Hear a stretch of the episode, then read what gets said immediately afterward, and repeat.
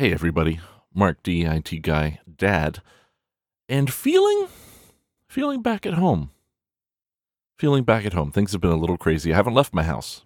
Don't make no mistake. I'm forever locked in my home. However, feeling more at home. I was feeling a little out of it, trying new things, feeling a little more at home. And, uh, hey, today we're going to talk about uh, buddy cop comedy approaching action movie, Tango and Cash. Now, uh, yeah, this one's an interesting one.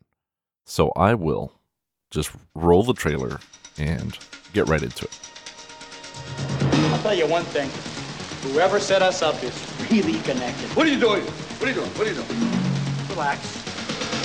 Soak. And don't flatter yourself. Meet Ray Tango.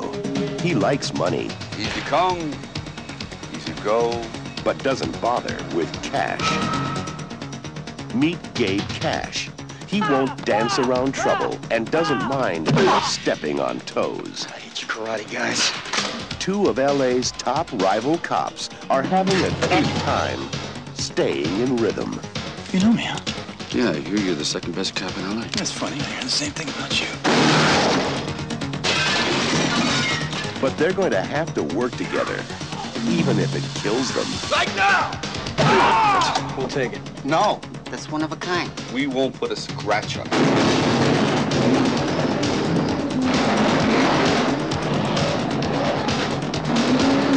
Did you sleep with my sister? I was so drunk, I honestly, I don't remember, okay? Sylvester Stallone and Kurt Russell. Tango and Cash. So, by the numbers, Tango and Cash was released December 22nd, 1989, with an opening weekend of $6.6 million domestic. I don't have any numbers on the worldwide, and um, I don't know that it was much of an international release. But it did make 63 million back on a 55 million budget. At this point, I would probably say that the majority of the budget was on Stallone, which at the time was making money on everything he did. I didn't find a number on his salary though, but uh, it's kind of generally safe to assume that he wasn't getting terribly underpaid. I found some kind of bullshit aggregator site that said that he maybe pulled 15 million for Tango and Cash, and you know, hey, uh, that makes the story a little more interesting. I also saw a similar website that said that Tango and Cash made 100 million more than everyone else seems to think. So there's that.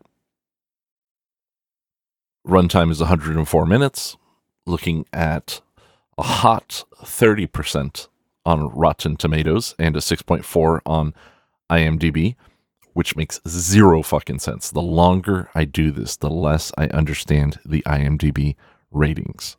It's got a Metascore of 41. Seems reasonable, right? Between Stallone, Kurt Russell, Teri Hatcher, and Jack Palance, Palance, Palance, they have won three Golden Globes, one Emmy, one Oscar, and one SAG Award. Many nominations, but this movie, woof. There's a lot going on, but I think that some of it comes from the production issues, really, of which there were several. I don't want to lead off with that, but it will absolutely come around. Doom doom da doom doom da ba bam bam bam. Kurt Russell has a long career that started as a he started as a child actor. His father, to my knowledge, Jesus fucking Christ, what's a podcast record without goddamn phone noises? Uh, pardon, pardonnez-moi, s'il vous plaît. Anyway, his his father, to my knowledge, was was in the business, right? That's kind of my thought there. And and it makes sense that he feels so effortless to watch. Me fix this microphone here for a second. I'm not saying he's a Daniel Day Lewis or the next or previous Daniel Day Lewis. However, he he fits right into movies. The better he's cast, the better he fits, sure, but he really fits. He's got a, he's got a lightness to his being, a confidence. You know, this is the same guy that was in 1969's The Computer Wore Tennis Shoes that I believe you can stream right now on Disney Plus, if I'm not mistaken. And that wasn't even close to being in his first credit. He was already established. He was working. 1981 saw him slay as Snake Plissken in John Carpenter's Escape from New York. That was immediately followed up with The Thing, which is one of the most sci fi horror things to have ever been both sci fi and horror. And uh, 86 is a hot one with Russell portraying a main character in a cult classic, Big Trouble in Little China. I believe the character's name is Jack Burton, and he drives a big rig. Yeah, 88, he was in that weird tri- love angle, love alligator, not a triangle, well, maybe a triangle, uh, between uh, Mel Gibson and Michelle Pfeiffer in Tequila Sunrise. I imagine it being a love triangle. I haven't actually watched Tequila Sunrise but he was a bit of an item. He was a hot commodity. He shows up on this movie as a last minute replacement for Patrick Swayze, who had dropped out to be in Roadhouse, which many dudes and bros love to this day. But that helped Swayze's career probably more than this movie would have. Anyway, you know, Russell brings uh, his lightness. He brings himself to the movie. He's the fun one. Ego completely checked at the door, and that helps. He's Cash, uh, John John Cash, uh, Tim Tim Cash. Build this Cash on IMDb. Gabriel Gabriel Cash. That's right. The Avenging Angel. I'm not saying he's Brad Dourif, who can be this creepy, pathos riddled weirdo, and I'm not saying that he'll just disappear into a role like a chameleon. You're getting a Kurt Russell character, you know, which they're not all the same, but he brings he brings himself to each of them. But if you've done your homework, and you're the, the filmmaker, if you've done your homework, you will be highly successful with a Kurt Russell character.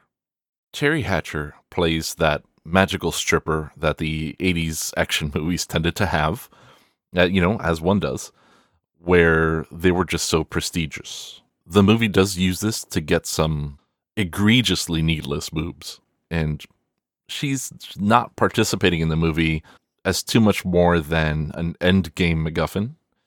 You know, and uh, kind of how they, they they left her house and then they go and pick up the the super RV, the the big dick of doom, and uh, suddenly she's hours away, held captive in the secret airport base by the bad guys. You know, it's one of those, and and they.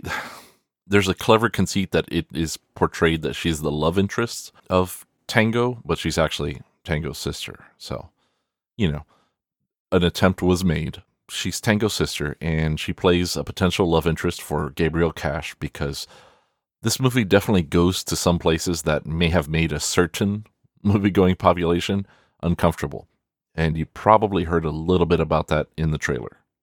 Jack Palance, and i will settle on Palance, I like that better, is a notable and notorious, maybe, actor that found a lot of success in the mid century Western pictures and just, dude worked a lot. I don't even know where to begin talking about his career, but I'll say that I I probably first saw him in City Slickers, where he played Curly. And he's got an intimidation factor, a gravitas, a seriousness. He's really got it, and genuinely.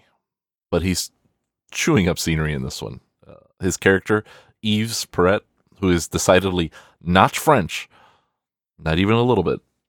Doesn't even do one hon, hon, hon, hon. Not, none of that. None of the French accent.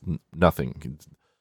He just chews up scenery in front of a video wall and does dumb shit like break into a jail to be a dick to the imprisoned cops, Tango and Cash. And more on that in a little bit. Well, maybe some now, right? So he he, he Jack Palance's character Yves um, basically plays the surrogate of Mitchell Ryan's the General from Lethal Weapon. And as to how we get there, mm, well, that's a that's a different story. And I think to get there, we need to talk about Jon Peters. Jon Peters is somewhat of a mega producer in Hollywood and has worked on so many things, and some of them were absolutely huge there are movies in his filmography that I've talked about on this podcast, and there are movies in his filmography that I will likely talk about on this podcast at some point in the future. But Jon Peters is only human, and humans are fallible. And I'm not saying that to be a dick, but he's got a bit of a record. In this movie, in particular, he kept wanting it to be more of a spoof. The script by Randy Feldman, who is a bit of an action movie person, an action movie auteur, has rewrites by Jeffrey Boam, who was also rewriting and script doctoring in the Lethal Weapon movies. And I shit you not, this is not an exaggeration, not one bit. I had to stop the movie about 13 minutes in to see what the fuck was going on because I couldn't tell that this was not a Lethal Weapon spoof. And I do like me a Lethal Weapon spoof, but the one that I like is National Lampoon's Loaded Weapon with Sam Jackson and Emilio Estevez, if memory serves. And I like that movie, and Tim Curry and William Shatner. I like that movie, and I believe Kathy Ireland. I like that movie a lot. It is dumb how much I like that movie, but I am also dumb. So it tracks, it's congruent.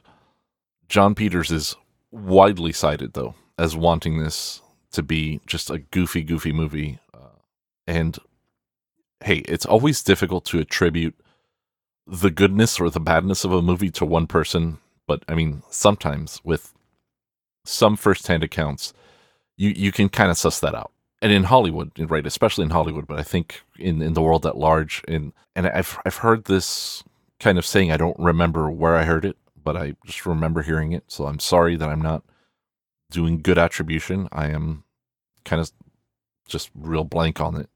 But the, the concept that I'm about to relate to you, I call the producer's fallacy.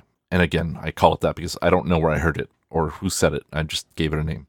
And a, controversial figure, perhaps Kevin Smith, controversial as a filmmaker, uh, not for subject matter, but for actual film making, but a gifted raconteur nonetheless has one of these first-hand encounters re- re- regarding Jon Peters, and you can see it on YouTube in a two-part video called Kevin Smith dash Superman Returns, if memory serves. But these real hands-on uh, mega or super producers or whatever the case is, they tend to fall into this pattern of thinking where they attribute the success of a film to their intense involvement in the process, right? And filmmaking is a process that takes years. It's a lot. So they tend to attribute the success to just being all up in it, top to bottom, front to back. And then they attribute the failure of their films to a lack of involvement. And they say, I need to be involved more. And I think it definitely shows here, right? Bringing in a writer for rewrites to make it closer to the spoof that you want to be, uh, forcing out the director, uh, Andrei Konchalovsky, who's a Russian director who I can't even begin to tell you anything about what he's worked on because I don't I don't know it. But forcing out this director that you hired because he's he's sick of your shit, really, and you know, basically alienating your star who needs to then be the onset writer, director, and producer to keep the film together, and more on that. It's not a good look. It really isn't. But hey, there's Stallone. The one, the only. Stallone was the king of ego at this point in time. And I, say that flippantly because I did zero research into other egotistical actors, but he's he's up there, sure. But he's a hard worker. Started from humble but confident beginnings and really made something of himself, which is, I think, very respectable. But uh, you know, he he definitely had some issues. He fired Barry Sonnenfeld off this movie, which, um, if you're familiar with Barry Sonnenfeld's work, I talked about him a lot in Men in Black 2. But at this time, he was the Coen brothers' go to director of photography. You know, you might know those Coen brothers. The word on the street was that he wasn't lighting Stallone to his satisfaction. I think, I think just maybe here, using critical thinking, we can, we can say that Sonnenfeld may not have been meeting circum cer- Sonnenfeld may not have been meeting certain expectations from the thought process where there was a disconnect and he might have been trying to make a different kind kind of movie, different type of movie, so to speak. Not that Stallone was going for campy per se, because he wasn't, and there was definitely some contention between him and Peters there, but uh, you know, perhaps in the Gordian knot of production or, or pre-production something was misheard or misunderstood or even maneuvered which has happened and he was let go stallone again wanting a more serious tone to the movie being a serious man in serious movies he ended up, according to an interview with Brion James, who was unrecognizable as Renquin, Renquin, Rencon. I don't know how to say his name. Uh, I'll go for Renquin or hench person. But this is also the guy that played Leon Kowalski in Blade Runner. Unrecognizable as a weird, clean shaven, uh, not French, Cockney English guy. um, but it it ended up with the movie being rewritten or being written for the first time some on some occasions on the day on the day of. And he says, and I, I'll, I'll quote it. So Stallone started rewriting the script. The script wasn't really ready, but they were there to go. So when you got to go, you go. End quote. His part ended up being expanded, and he ended up taking the kind of the main villain spot over Palance and, and kind of being this weird surrogate for Gary Busey's Mr. Joshua in Lethal Weapon. There's a lot going on with Stallone, though. He he plays Ray Tango, who is a, a wire rimmed, yuppie glasses wearing, Armani wearing, stocks trading, improbable shot, like badass super cop. I read somewhere that this was Sly, and I'll use his nickname Sly, trying to rehabilitate his image from being a meathead, kind of elevating himself. And um, hey, you know what? He he kind of pulls it off in a couple scenes. You know, good on you, mate. But you know, now I guess is as good a time as, as any to get into the plot of this movie. And it's basically Lethal Weapon.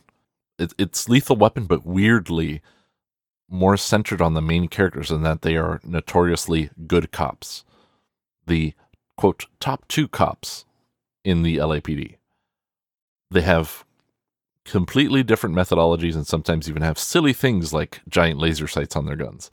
And the movie starts out with Stallone ignoring backup and taking down a speeding tanker truck with his Cadillac Alante, which nobody liked, and shooting at the truck in order to somehow get it to slam on its brakes just in time to not crush him between the truck and the luxury convertible. It's um yeah. Yeah, he then fires off a quip to the uh, local cops. You know, they're like, "Oh, he's trying to be Rambo." And he's like, eh, "Rambo was a pussy." And then he shoots the tanker truck to reveal the fountain of cocaine that these uh, inept, uh, purportedly inept police officers were not finding in the truck. It's a lot.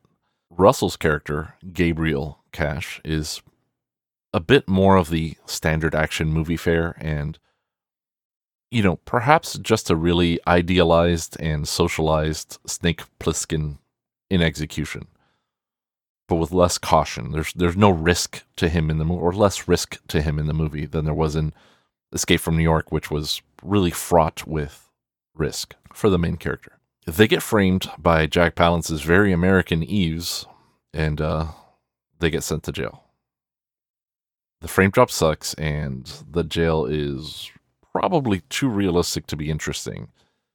But there is some big number fights in there, and uh, there are definitely torture scenes which uh, was action catnip in the late 80s.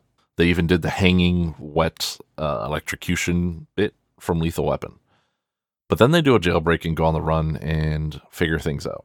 And Teri Hatcher's Catherine doesn't even show up barely, but she does provide some femme sex appeal because, you know, there's a lot uh, going on and they give the audience access to a stripper dressing room. This all results in Kurt Russell in drag, which I thought was actually pretty funny. Again, ego checked out. He's not concerned with it at all. He's perfectly at ease as himself, and it's great. I neglected to mention, but it is in the trailer, the uh, the naked prison co-shower scene where we also get a good look at Stallone and Russell's respective asses. You know, and again, throwing shade at Mel Gibson, whose ass was in every Lethal Weapon movie and also featured in the parody of Loaded Weapon, where he's just oiled up and gratuitous butt shot in the moonlight kind of title. It's Loaded Weapon is wonderful. But then there's some, you know, kind of bullshit, ham fisted attempt at getting Tango to hate Cash because of the Catherine stuff. And then they get this like douchebag uh, dream truck. You know, think of the the truck from Back to the Future just on 10 steroids And it's like this invincible fortress with a big gun on the side, crossed with an SUV, and it has like video chat. And they go and they, they kind of take on this like secret hideout with a long sequence of inexplicable ex- escalation of vehicles and explosions that makes less spatial sense than the construction site scene in the original Gone in 60 Seconds. It's just a big truck doing cool jumps and explosions and bullets. They also state uh, canonically in the film that the truck will do 0 to 60 in 5.5 and, quote, low tens in the quarter. And uh, that that's some. Um, listen, get fucked, whoever wrote that. That's some prepubescent schoolyard. My dad works at Ford and my uncle works at Nintendo shit. It's a hot mess. You know, there's some wild fights and guns and things, and a lot of that actually got edited out because the censors were uh, they weren't real happy with the movie. And I think the sets are somewhat similarly juvenile. They kind of forego realism for mustache twiddling, as does the movie in general. To be to be honest, Yves has a, a video wall, and we all know that video walls were instantly indicative of real evil bad villain types. They just they have a lot of TVs, and they have a really good universal remote. and, and, they weren't even good villains. Uh, James Hong and there's another kind of lieutenant type that were set up to be mini bosses, and they showed up and died immediately. And it would it would be easy to continue to just rip into this movie in detail, but the reality of production is that it this movie kind of never existed. It was it was a fantasy that existed in various states in the minds of various people. And it, it didn't really pan out because that whole movie making part about making movies didn't fully pan out. It is a process. It's it's difficult to make movies, team, and not every movie makes it. It just, I hadn't seen this movie. I didn't know anything about it except for the name, which was, you know, patently ridiculous. But I just jumped in both feet and I found something, and it wasn't it wasn't. I don't know what I, I wasn't looking for anything. I didn't come in with any expectations, but what I found, I found lacking. The DVD isn't a great transfer either, but that's just what I had. And firing a, a DP to bring your own in is, you know, fine. I guess the movie, the movie really doesn't look like much at all. Uh, there's a ton of low angle hero shots, and you know, I don't know. I don't. I didn't find the the sets or the lighting to be terribly interesting. No camera moves. It's fine. It's it's not all doom and gloom. The bad cop worst cop scene on the rooftop of what I believe might be the central library. You know, and if anybody sees this and not this the the podcast because there's no video component, but if anybody sees this scene, bad cop worst cop, and they remember what building this is, hit me up because I'm going off a vague memory from playing LA Noire, however many years ago. Uh, that scene was fun. There are some bad one liners, but there, there are some good one liners, and I must posit the question Are there actually any good one liners? It does crib a lot of Shane Black bravado, but not a lot of Shane Black style. Almost none of it. I can see how this movie might have influenced a lot of people, though. I was definitely getting a Bad Boys vibe from it. The original Bad Boys didn't feel so different as much as it felt more refined. It had time and it lived in the process longer, as well as probably being granted more artistic license, I think. But, you know, uh, Tango is, is kind of a third rate Bond in terms of wisecracks and style. And uh, Cash comes off as kind of fairly generic action hero. I think that um even Arnold Schwarzenegger's look in Last Action Hero, spoiler alert, that's going to be the next episode, is is somewhat derived from it with like uh and obviously Mel Gibson in Lethal Weapon, but kind of the military jacket and uh looseness or or flamboyancy uh to him. The the wink and the nod at the audience. So uh Hey, if you haven't seen Tango and Cash, probably don't. You're not missing anything. You can go on YouTube, you will probably find a collection of anything worth seeing from it. But it's interesting to have existed. It is interesting to have impacted so many people in so many different ways. It is an examination of history of what didn't make it, what what could have been, right? And I think this movie could have been something. I definitely feel something in it, but I do believe that other films came in the wake of it and just created something better. So anyway, that's me.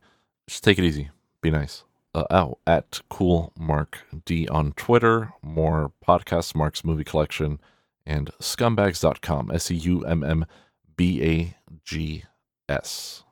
And forgot to mention Mark D20 on Letterboxd. Hit me up. Let me know.